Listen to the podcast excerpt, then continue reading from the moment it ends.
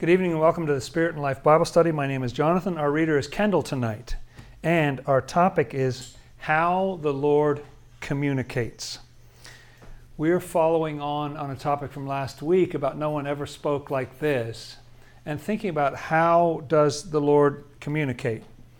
Uh, on the one hand, when you think about the Lord being divine truth, you would think, well, surely there's communication radiating at us all the time. And, and I'm sure that is true. But, and you could facetiously say, you know, if you believe in the Lord, you say, how does the Lord communicate? You'd say, well, divinely well. That's a safe answer, right? Um, but how does he communicate? And it's been striking me that he communicates quite indirectly you know, it's sort of like somebody going to their parent and saying um, something like, you know, how should I figure out what I want to be when I grow up? And the parent says, well, there was a little mouse named Juju. And, you know, it's like, you know, that's sort of the way the Lord communicates with these parables, with these stories that don't seem to be on topic. That's what I mean by indirect. Now, why? So we'll explore that he did this and try to examine why he did that. So I invite you to join us, good friends. Let's open with a prayer, shall we?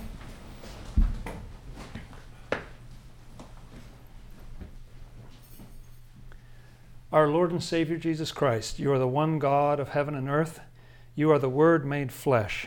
Thank you, Lord, for bowing the heavens and coming down into this world, being resurrected out of it and please, Lord, open the pages of your word to us so that we might understand you and what messages you have for us and that you wish us to carry to others. Amen. Thank you, everybody. Sending love out to those of you who are online and getting the audio and this other audio I forgot to turn on. And uh, we're in good shape tonight. And um, so, how does the Lord communicate? Let's read a little bit about what this Bible study is in case you're unfamiliar with us. The Spirit and Life Bible Study looks at the Bible through a Swedenborgian lens, meaning in alignment with the teachings of Emanuel Swedenborg, born 1688, died 1772. The name Spirit and Life comes from Jesus himself, who says that his words are spirit and they are life. John 6:63.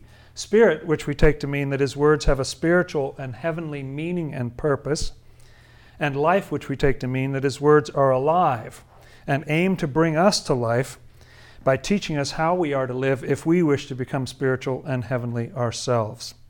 And since we're told that Jesus is the word made flesh, John 1:14, what he says, says of his words we take to apply to all the words of the Bible. They all teach who he is and how we can get from the life of hell to the life of heaven. So thank you for joining us, good friends. How does the Lord communicate? Let's begin in the Gospel of Matthew because there's an important statement there. So that's the first of the Gospels. We're going to Matthew chapter 13. And uh, let's start with verse 34 because this kind of cuts to the chase here. All these things Jesus spoke to the multitude in parables, and without a parable he did not speak to them. Wow, okay. So you hear that?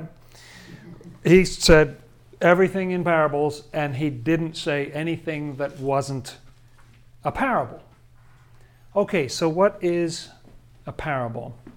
Well, a parable comes from the Greek parabole, which means something that is put alongside something else. The bole means the put, and the para means alongside. So it's two things that are so, sort of put side by side.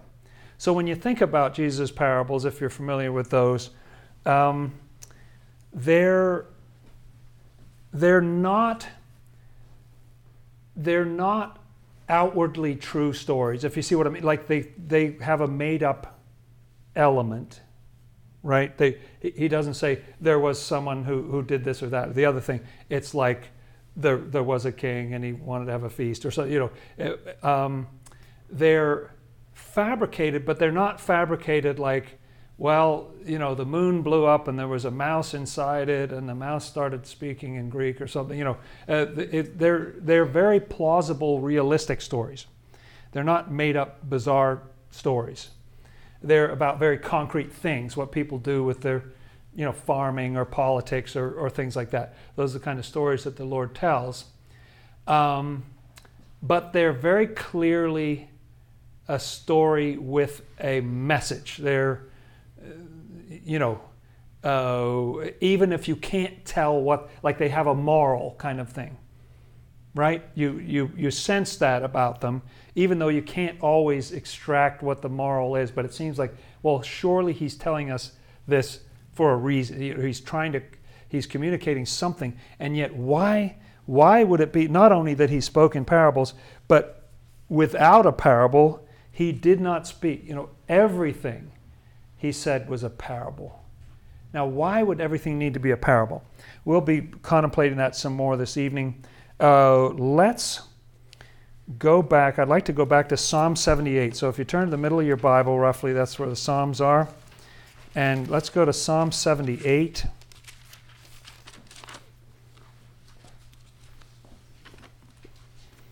Hmm, this is an interesting psalm. Okay, let's just start at the beginning there of Psalm 78. Give ear, O my people, to my law. Incline your ears to the words of my mouth. Okay, so th- what is this? this? Give ear, O my people. That's interesting. Give ear, O my people, to my law. Incline your ears to the words of my mouth. So this is going to be a communication. That's why we would read this tonight. This is going to be a communication. And let's read verse 2 there. I will open my mouth in a parable. I will utter dark sayings of old, which we Mm. have heard and known, and our fathers have told us. Yes, I'll open my mouth in a parable. Huh. So the Old Testament, too, is communicating in a parable. I'll utter dark sayings of old. Is that what it says? In verse 2 there? Right, okay. And so what do you see in this psalm, good friends? Uh, uh, what is this about? Uh, verse 13. He divided the sea and caused them to pass through, and he made the waters stand up like a heap. Oh, well, wait, that's about the Exodus, right? That's where the Lord saved the children of Israel from the land of Egypt and carried them, uh, th- and the waters uh, parted, and they were able to walk across on the dry land. Go on, verse 14. In the daytime also he led them with the cloud, and all the night with a light of fire. Well, what's that about? Well, wait, that's that's Exodus. That's when the they, they led the children of Israel with a pillar of, of fire by night and cloud by day. That's right. Go on. He split the rocks in the wilderness, and gave them drink in abundance like the depths. Oh, well, isn't that that story of when they were all thirsty and then, you know, Moses struck the rock and the water came out? In fact, there's two stories like that. The water came out and. Where are we getting to the parable? This is these are all historical stories from the Old Testament. Where's the parable? And yet it labeled it very clearly at the beginning of the psalm. I'm going to tell you a parable. I'm going to open my mouth in dark sayings of old, and then tells you the Exodus story. Now, wait a second. what is going on there? Because a lot of people take the Exodus story as, you know, that, I mean, it's important. It, it, it's, it's literal history, it's what happened to these people. How could you say that's a parable? How could you say those are dark sayings of old? What's going on here? And you see it goes on like that, doesn't it? Uh, go on, verse 17, let's sing.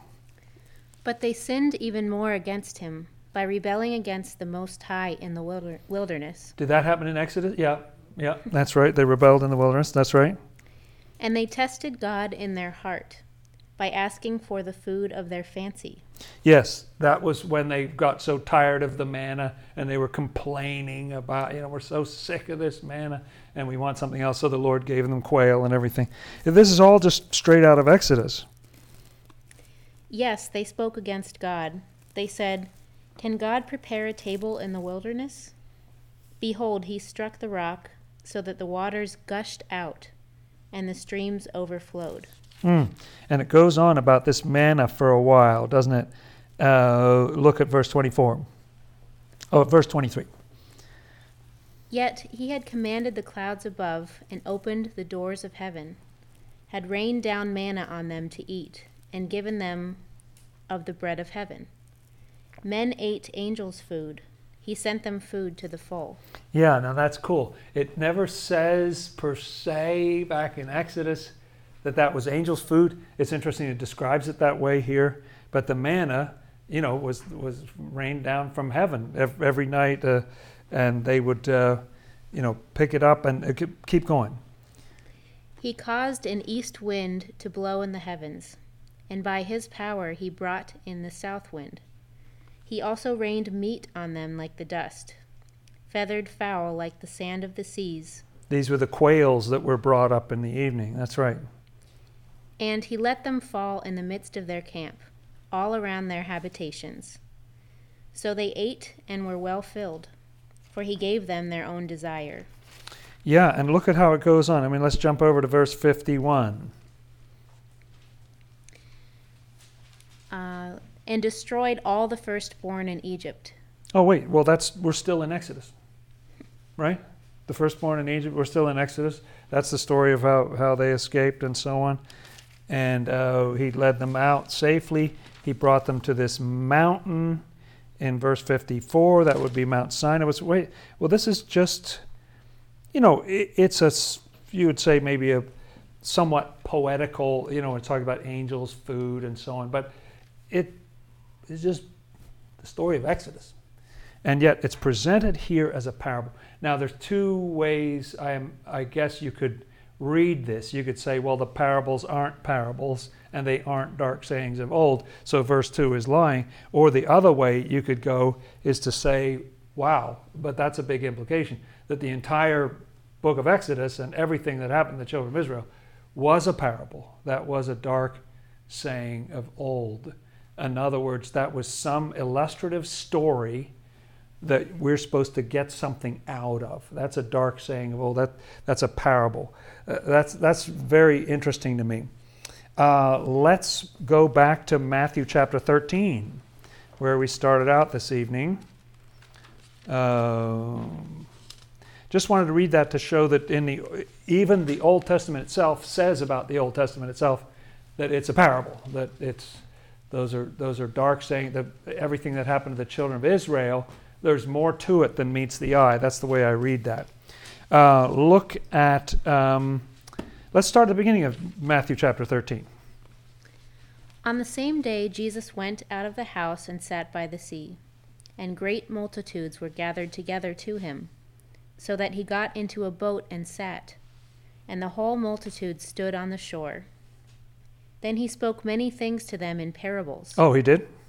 Saying, Behold, a sower went out to sow. Okay, so he's got this multitude gathered there. You know, Matt, Matt put yourself in his shoes. I know we're not in his shoes, but uh, what are you going to tell everybody? Okay, so now you've got a crowd. What are you going to tell them? You're going to tell them, be good. That's what my father always used to tell me all through my childhood. Be good. You know, it's good advice, but he doesn't say that. They're all gathered there, and he says, Well, a sower, oh, it's, it's story time. Doesn't seem to be about him, it doesn't seem to be about them. He, he just is telling some story about some person who, who went out sowing. Go on. And as he sowed, some seed fell by the wayside, and the birds came and devoured them. Some fell on stony places, where they did not have much earth and they immediately sprang up because they had no depth of earth. But when the sun was up, they were scorched, and because they had no root, they withered away.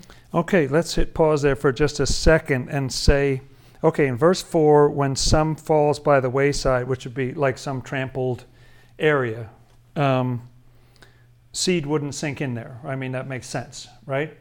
And wouldn't it make sense that if seed is city, I mean, we've all seen that, right? The that if you have seeds out on the sidewalk or something, the birds or squirrels, or somebody will come and get it because there are seeds just sitting there. So it makes so much practical sense that these seeds fell by the wayside and the birds came and devoured them. And these stony places where they didn't have much earth, they, they sprung up, they sprouted quickly and so on. But when the sun came up, they were scorched and they had no root. nothing sort of, you know, they didn't have moisture or sort of an anchor that could keep them going through a tough time, and so they withered away. So this all makes a lot of sense, but the people must be wondering, but why is he saying that? You know, it's just interesting. You know, what like what's he doing? What's this story about? I don't I don't get what it's about. Go on.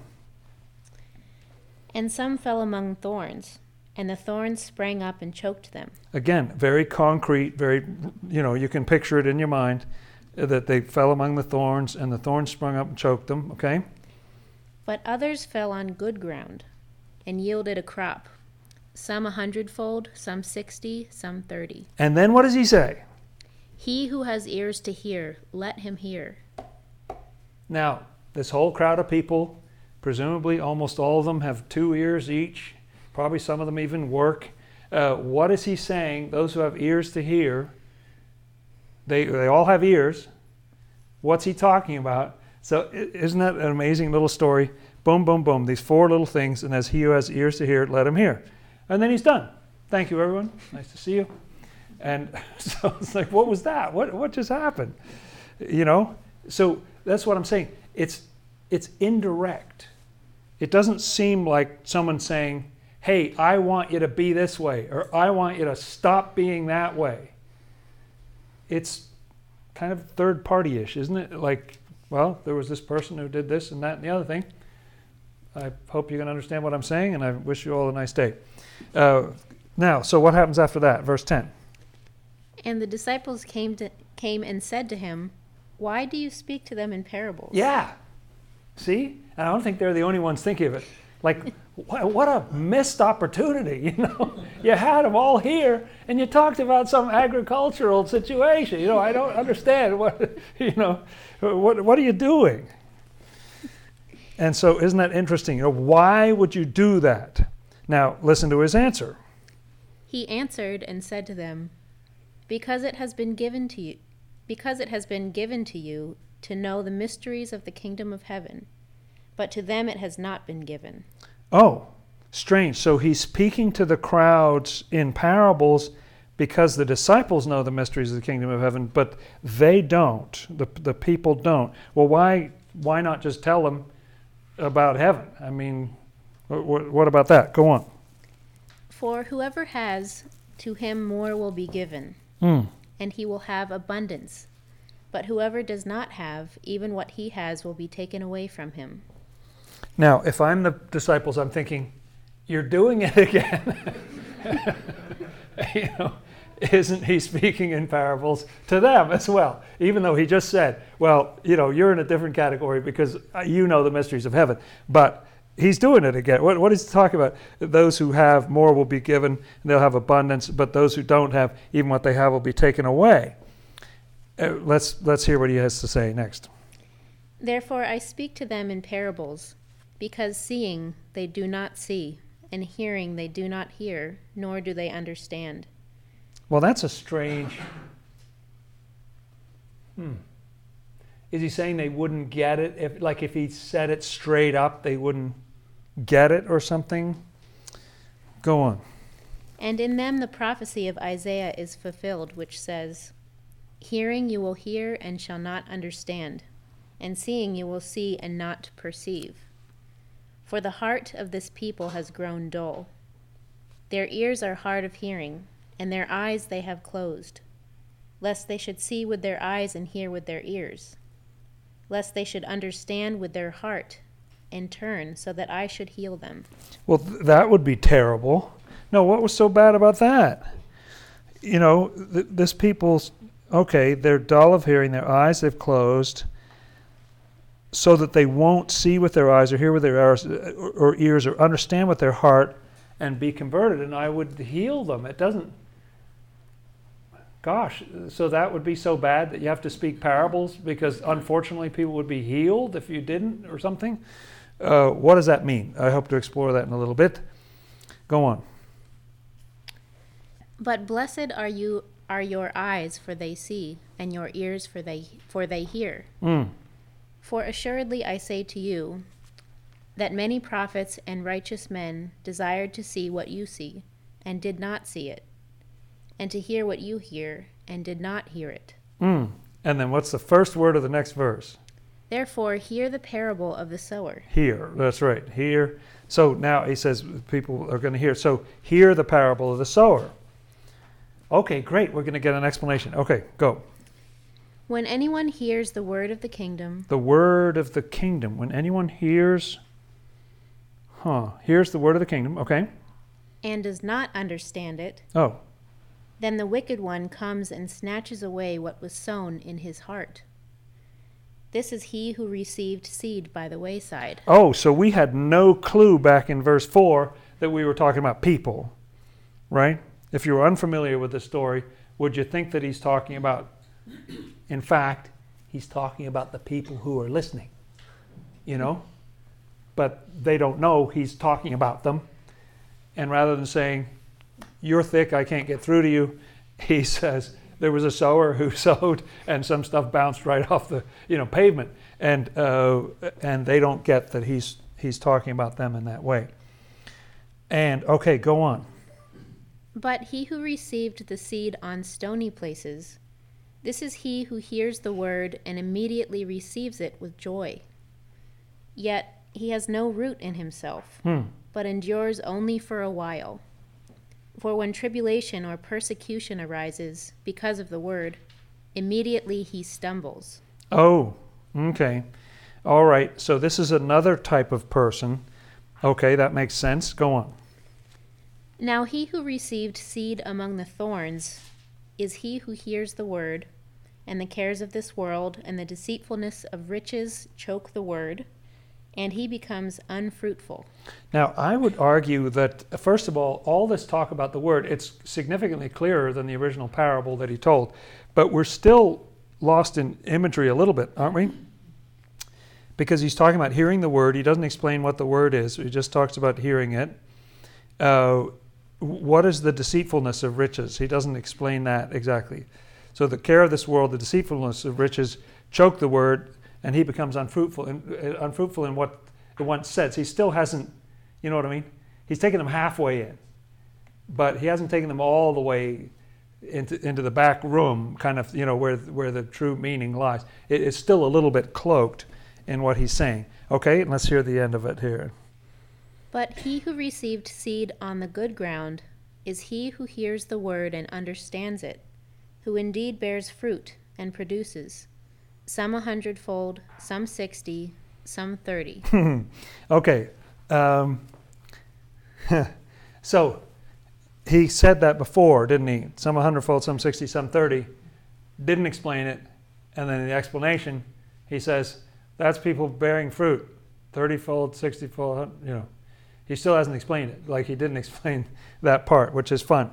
And what it reminds me of all of a sudden is that um, I don't know if you're familiar with Swedenborg's book, Apocalypse Revealed, good friends, but um, in Apocalypse Revealed, which is an explanation of the book of Revelation, the infamously difficult book, the book of Revelation is full of very strange and bizarre imagery. Imagery so bizarre that you can't even really reconcile it into a picture, like a tree that exists both in the middle and on both sides of a river at the same time, or something that's full of eyes within, and uh, you know all that kind of stuff. It's full of images that you can't even resolve into an image in your head. And so it's full of bizarre imagery that has puzzled everybody for thousands of years. They wonder, what does that imagery mean? We can't figure it out.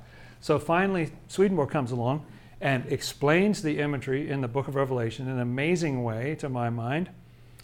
But at the end of every chapter, he includes a story of his spiritual experiences in which he presents new bizarre imagery and doesn't explain it. Now, there's something just beautiful about that to me. It's sort of like I am both going to explain it and complicate it vastly for you, you know. And, uh, and the Lord sort of did the same thing here. He's, he's kind of explaining, but he's still sort of, you know, 30, 40, 60, 100. What? I don't know what that is. What, what is that? It's just great. And what happens next in the text? Another parable he put forth to them, saying, The kingdom of heaven is like a man who sowed good seed in his field. Okay, well, now at least this time, like with the parable of the sower, we just jumped in. There's a sower, he's sowing. It, we have no idea what the topic is, with nothing. So at least you get the kingdom of heaven here, right? So the kingdom of heaven is like, okay, so we don't know what the kingdom of heaven is, uh, but we'll at least be told something that it's like. So it's again, it's like somebody who sowed. Okay, go on. But while men slept, his enemy came and sowed tares among the wheat and went his way. But when the grain had sprouted and produced a crop, then the tares also appeared. So the servants of the owner came and said to him, Sir, did you not sow good seed in your field? How then does it have tares? He said to them, An enemy has done this. Mm. The servants said to him, Do you want us then to go and gather them up? But he said, No, lest while you gather up the tares, you also uproot the wheat with them. Hmm. Let, bro- that, let both grow together until the harvest. And at the time of harvest, I will say to the reapers, First gather together the tares and bind them in bundles to burn them, but gather the wheat into my barn. Okay, parable number two. Next verse. Another parable he put forth to them, Parable number three. Okay. saying, The kingdom of heaven is like a mustard seed, which a man took and sowed in his field, which indeed is the least of all the seeds. But when it is grown, it is greater than the herbs and becomes a tree, so that the birds of the air come and nest in its branches. And you notice that these parables are the kingdom of heaven, which you might, you know, be justified in thinking is sort of a static thing, is likened to these very dynamic things going on. You know, why why is the kingdom of heaven likened to these very dynamic things? In in what sense is the kingdom of heaven like that? Okay, go on. Another parable he spoke to Oh. them. The kingdom of heaven is like leaven, which a woman took and hid in three measures of meal till it was all leavened. Okay. So the stories seem to be getting briefer and briefer here, and they're not explained. It's really amazing. And then we get our verse 34, All which we read at the beginning. All these things Jesus spoke to the multitude in parables, and without a parable he did not speak to them, Mm. And why? That it might be fulfilled which was spoken by the prophet, saying, I will open my mouth in parables. I will utter things which have been kept secret from the foundation of the world. That is Psalm 78, verse 2.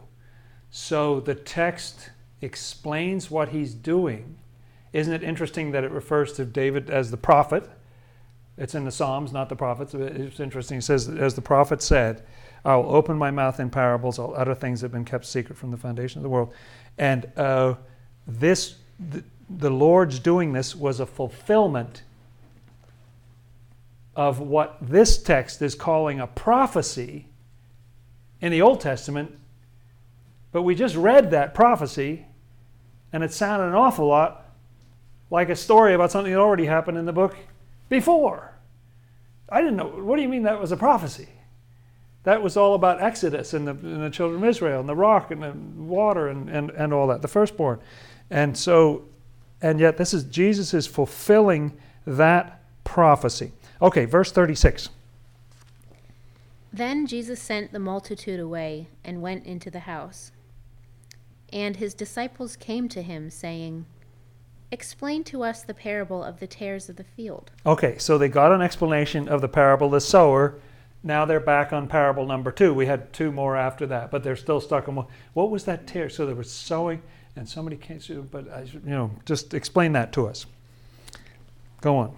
He answered and said to them, He who sows the good seed is the Son of Man. Now, see, even in the explanation, the way that this works, uh, the explanation is a parable, all right? Uh, you, you don't escape because it just said, it just said, everything he said is a parable. So you got to watch it when he explains something. You're getting another parable for the parable. It might move you a little closer, but you're not out of parable land. Otherwise, why would it say verse 34 that the, he said everything in a parable? Okay, go on. Oh, and by the way, he doesn't say, I am sowing divine truth right now. He says, He who sows good seed is the Son of Man. Well, what's what is we don't know what that is. You know, so that's what I mean. We're still in parable mode. Okay, go on. The field is the world. Hmm. The good seeds are the sons of the kingdom, Hmm. but the tares are the sons of the wicked one. Okay. The enemy who sowed them is the devil. Hmm. The harvest is the end of the age, Oh. and the reapers are the angels. Hmm. Therefore, as the tares are gathered and burned in the fire, so it will be at the end of this age. Now it's pretty impressive to me. I mean, that's such an absurd, almost profane thing to say, but but like you ask the Lord the explanation, and He can go right down the imagery. Boom, this is boom, that's that. Boom, boom, boom, boom, boom, boom, boom, boom.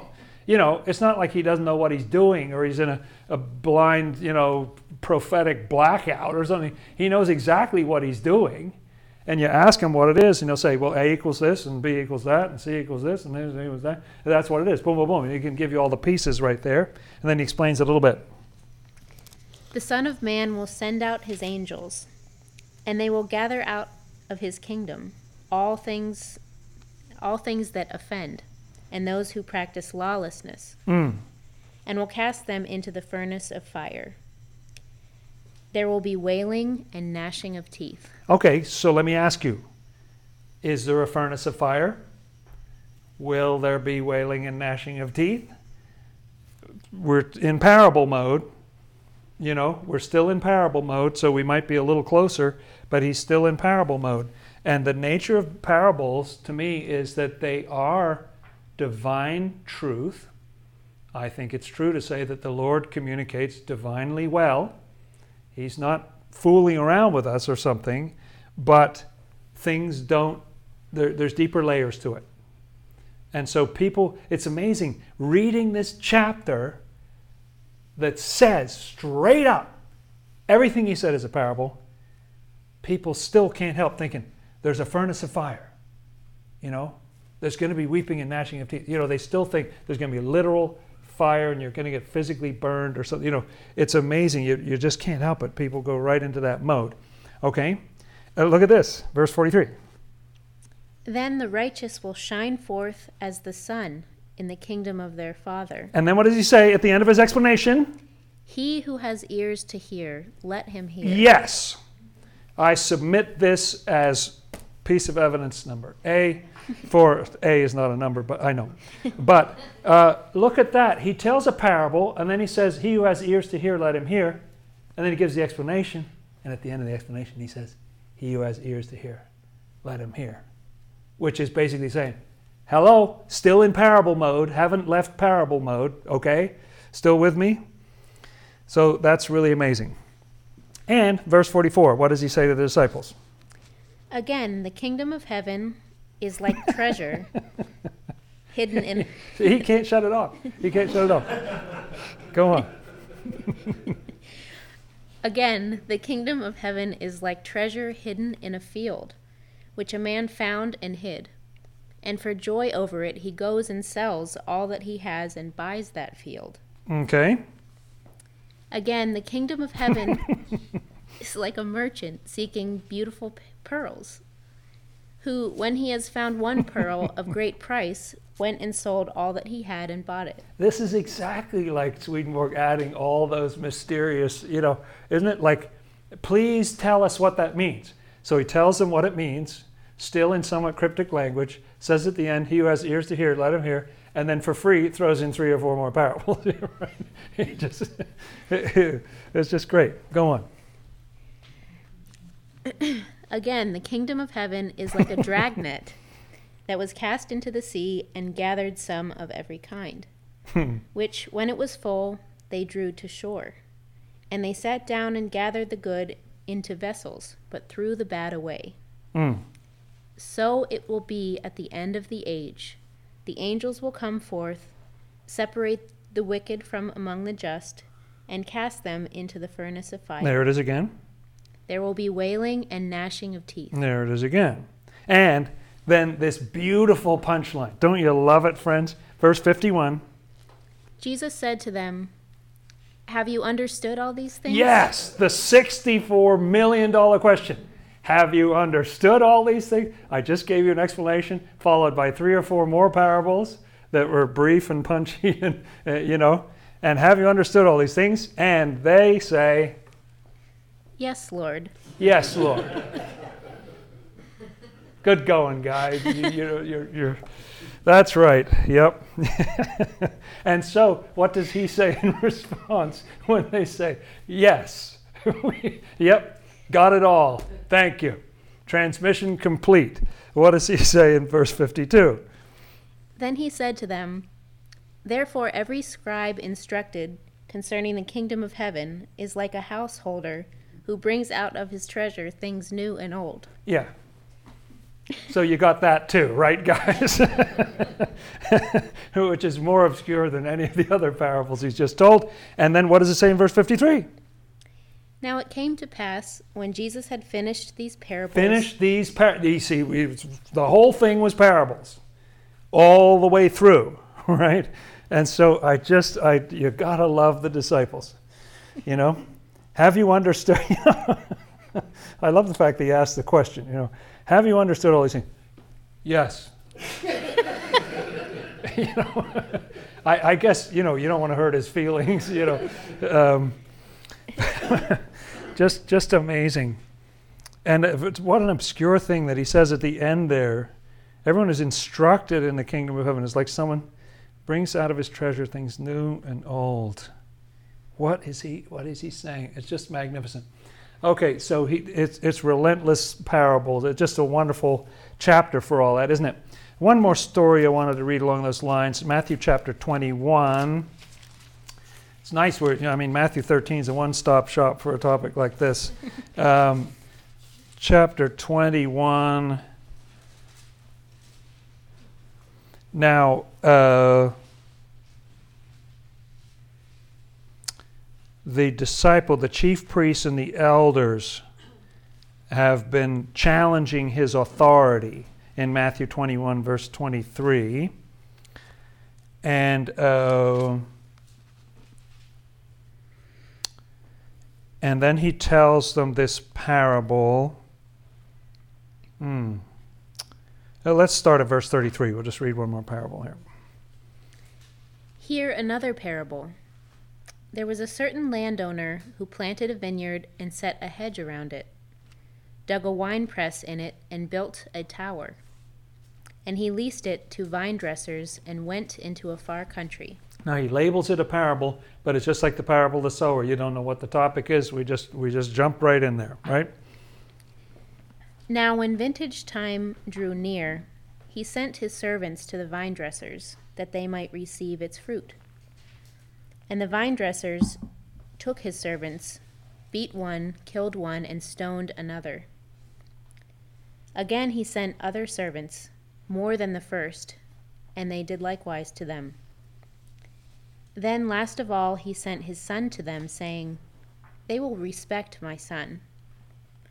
But when the vine dressers saw the son, they said among themselves, This is the heir. Come, let us kill him and seize his inheritance. And they caught him and cast him out of the vineyard and killed him. Therefore, when the owner of the vineyard comes, what will he do to those vine dressers? Now, this is an interesting one where a parable ends with a question. Here's, this, here's the scenario what's he going to do? And they, they said to him, He will destroy those wicked men miserably, and lease his vineyard to other vine dressers, who will render to him the fruits in their seasons. That's really interesting because it's a parable about them and what they're doing to him. And he asks them, So what are they, mm. you know, what's going to happen to them? And they said, Oh, they, they're wicked, they'll be destroyed. It's really amazing. What a conversation, you know. That's just amazing. And then Jesus says in verse 42 Jesus said to them, Did you never read in the scriptures, The stone which the builders rejected has become the chief cornerstone? This was the Lord's doing, and it is marvel and it is marvelous in our eyes. Therefore I say to you, the kingdom of God will be taken from you and given to a nation bearing the fruits of it. And whoever falls on this stone will be broken, but on whom but on whomever it falls, it will grind him to powder. Mm. And verse 45. Now when the chief priests and Pharisees heard his parables, they perceived that he was speaking of them. Yes. They perceived that he was speaking of them. Yeah. They they figured it out. So there's a parable that had quite a clear implication for the very people who are hearing it. And by the end of the story, even though halfway through they seemed to not get it, and they sort of played right in, just like David, uh, you know, King David, when the prophet Nathan told him a, a, parable about what he had done, and David did the same thing. He said, "Oh, you gotta, you know, that was a really bad thing." And um, that, that, those are very illustrative stories, very interesting stories. Uh, they perceived that he'd been speaking about them. Okay, so the time has come to talk about this a little bit. Why? Why would you speak indirectly? uh, you're, you know, why not just say straight up? Like when he's talking to these people, why is he still, you know, he's directly addressing people who are the problem, but he's talking about someone else in this leasing situation and the fruits of something or other. And, you know, it's still in this indirect mode, but I think the right goal was achieved at the end there where they perceived that he was talking about them. He, he didn't say, I'm talking about you. They just, oh, wait a minute. Uh, you know, they figured it out. So they sort of got inside the story and they figured out what was going on. I think that's part of the purpose of these stories. And the Lord said before there about quoted Isaiah and said people hear and you know, but they don't you know, they have ears, but they don't hear. They have eyes, they don't see. They have, they have minds, they don't understand, lest they should turn and I should heal them. They be converted and I should heal them. Uh, why would that be so bad? Uh, the um, have you? Uh, I don't know. There are various examples from from life. Um, if you're going quickly in the highest speed lane on a highway and someone pulls up behind you very impatiently right on your bumper and flashes the lights, uh, do you have the instinct to slow down or slam on your brakes? I think it's a general human reaction of like, you're not pushing me. I don't know if any of you have had the blessing of interacting with a two year old. Um, do they, if you say, don't go out the door, what's the most likely action that they will take? right?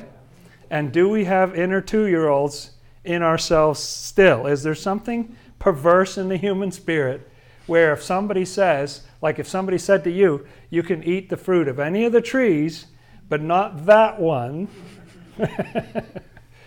which one are you likely to want to eat? You know, it's part of human nature that we want it, whatever's forbidden, we just have this perverse nature. If God Himself came down in all His glory and told you, you really need to cut that out, what you're doing is not right, you know, you, you, would, you would fight him, wouldn't you? wouldn't you? You just say, oh, I don't know, it's not so bad? Or, you know, you'd talk back, most likely, right? he's got a bit of a challenge dealing with this human race here. It's very interesting to me that Swedenborg says, now this is several, we're already several leaps in here, aren't we, friends? So take another leap with me, if you will. Swedenborg says that there's such a thing as life on other planets. And he says that people on other planets don't have this same wonderful uh, resistance that we have to divine messages. Uh, he says that on other planets, the Lord can just instruct people and, and tell them things, and they, and they do it. It's amazing. But he knows we, we are wired that way. You know, we, we don't do that. We don't take direct instruction. You know, like we're, we're not very receptive of the direct approach.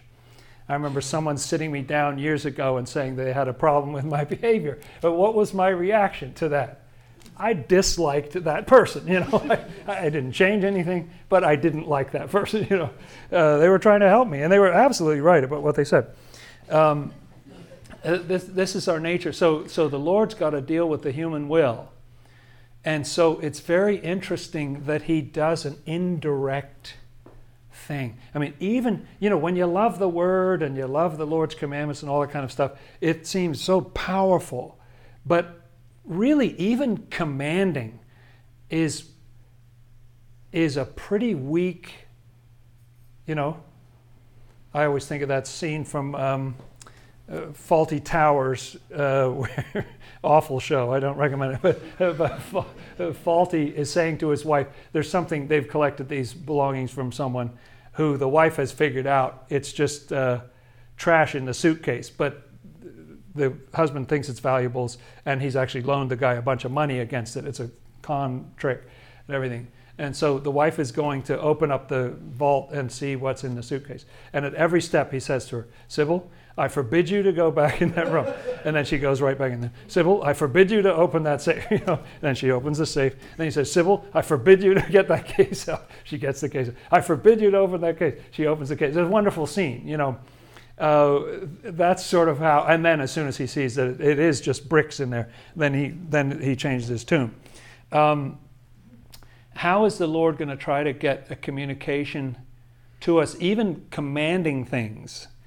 uh, where's the teeth? What's the enforcement? He can say, if you don't, you will be unhappy. I mean, you know, even the commandments are pretty hands off. You know, I mean, they're, he, he puts them out there, but it's not like he's forcing you. You know, if you think about who God is, he I know you have to suspend the laws of order and all that kind of stuff, but if you imagine the way some people think about an omnipotent being, couldn't he have just planted the right kind of ideas in our head in the, in the first place? Or couldn't he force, like, why this cat and mouse thing the parables and this very indirect thing?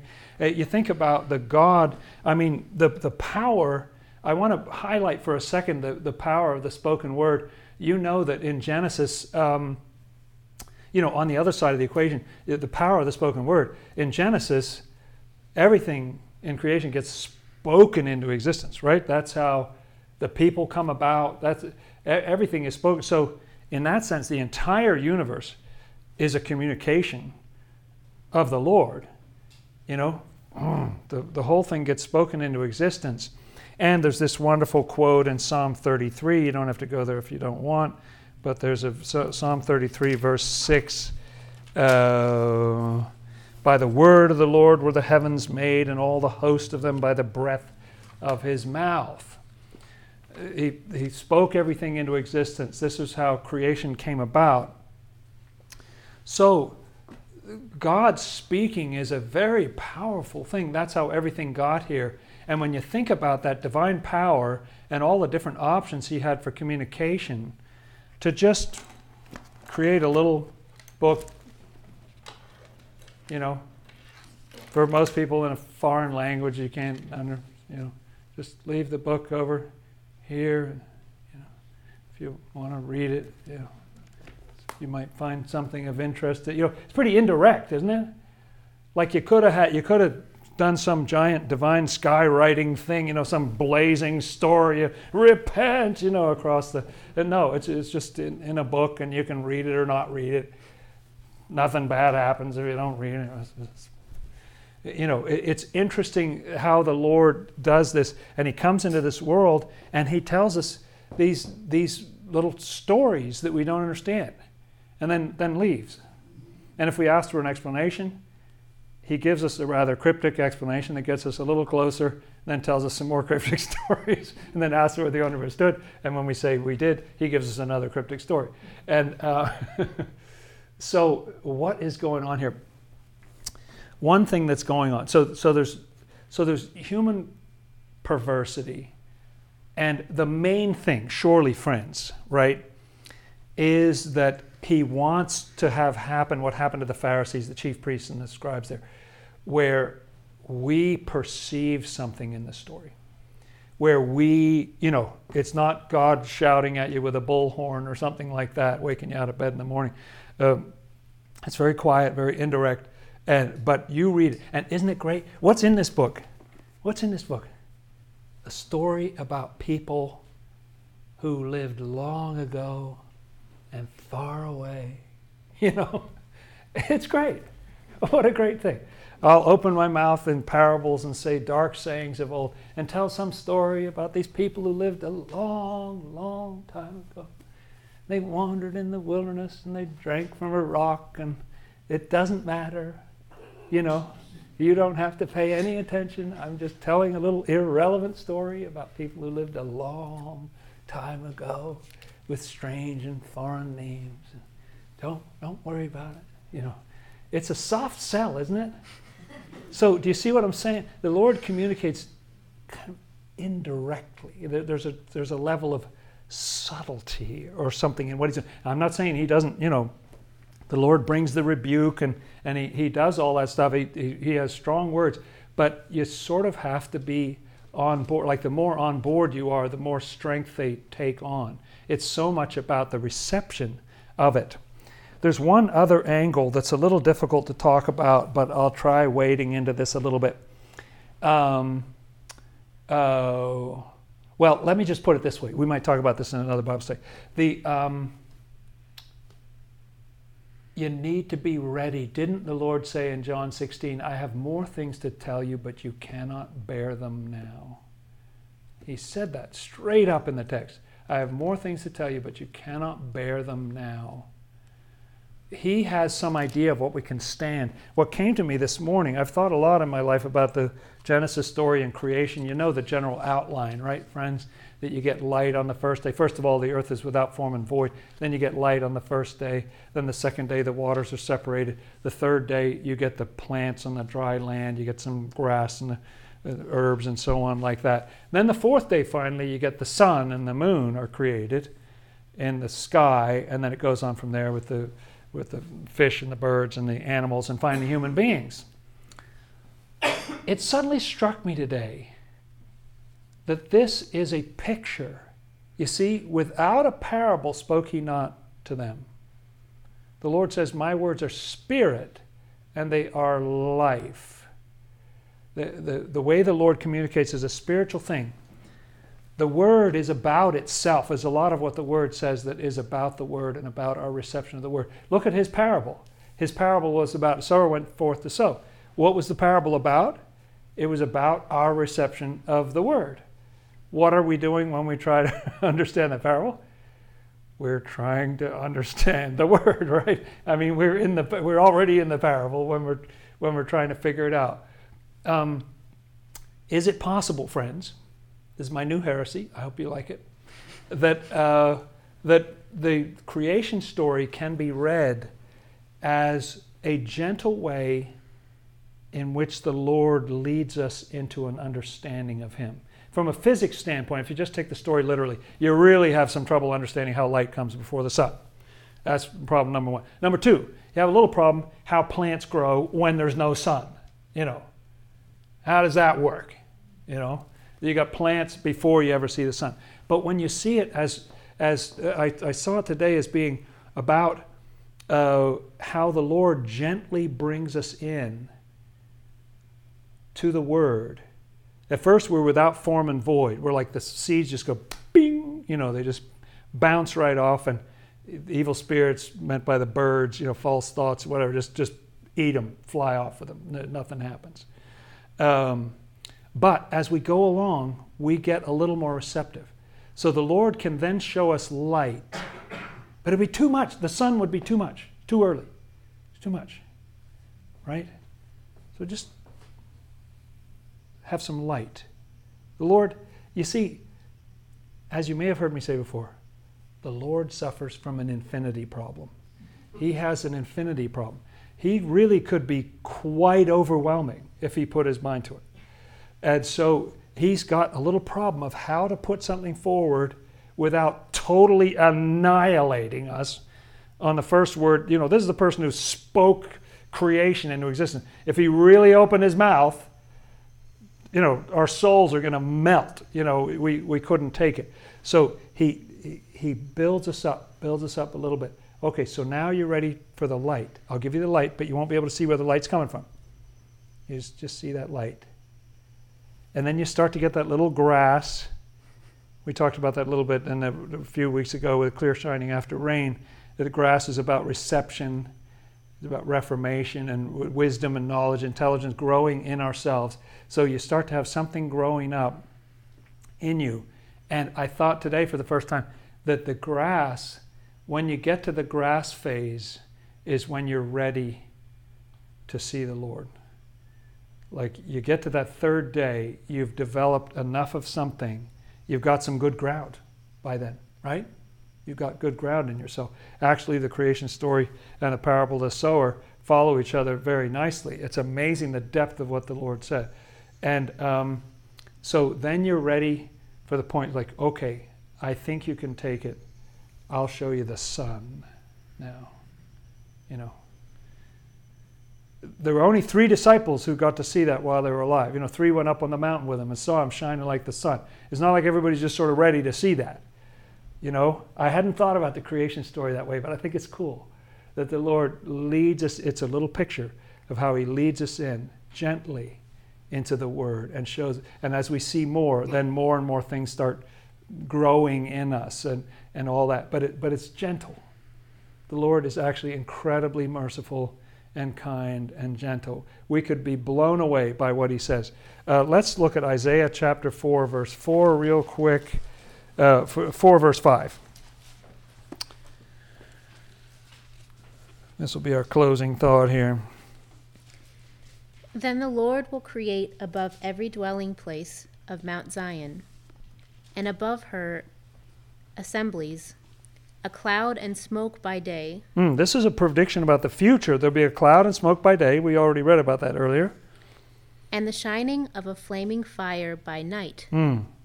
For over all the glory there will be a covering. A covering. This is so important. A covering over all the glory. You are a God who hides yourself. Over all the glory, there will be a covering.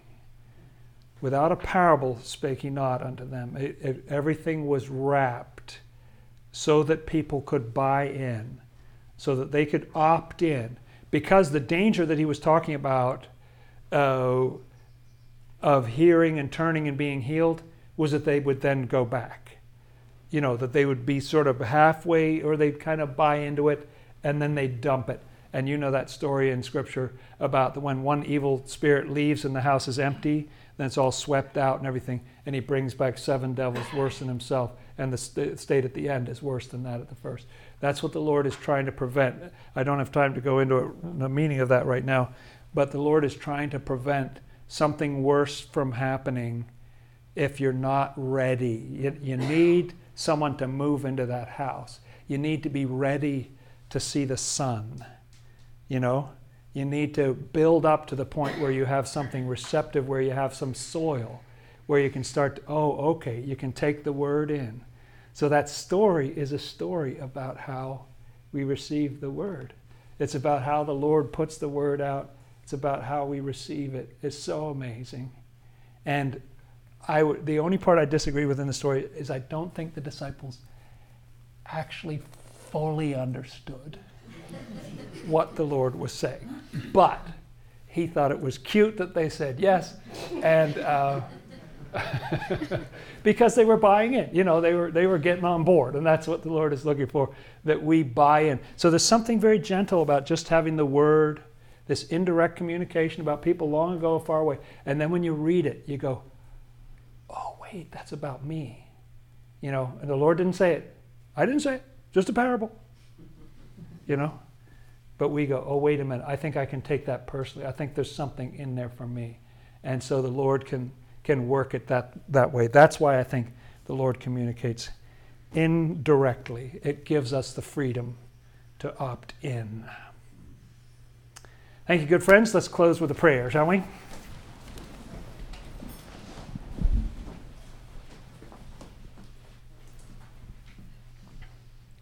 Our Lord and Savior Jesus Christ, you had so much thundering power in yourself, all that truth the power of your divine love to save the whole human race. What was it like for you to just speak those little parables, knowing that so few understood what you were saying at the time? And yet, look at us thousands of years later, we're still reading those words. We're still pondering the amazing things that you said. We thank you, Lord, for your word, for the gentleness. Thank you for the covering. And thank you for all that glory that lies behind it. Thank you for only revealing yourself to us when we're ready, when our soil is good and the grass is growing. Our Father, who art in the heavens, hallowed be thy name. Thy kingdom come, thy will be done, as in heaven, so upon the earth. Give us this day our daily bread, and forgive us our debts, as we also forgive our debtors. And lead us not into temptation, but deliver us from evil. For thine is the kingdom, and the power, and the glory forever. Amen. Let's keep on repenting, friends. Maybe we'll come to understand the Lord better.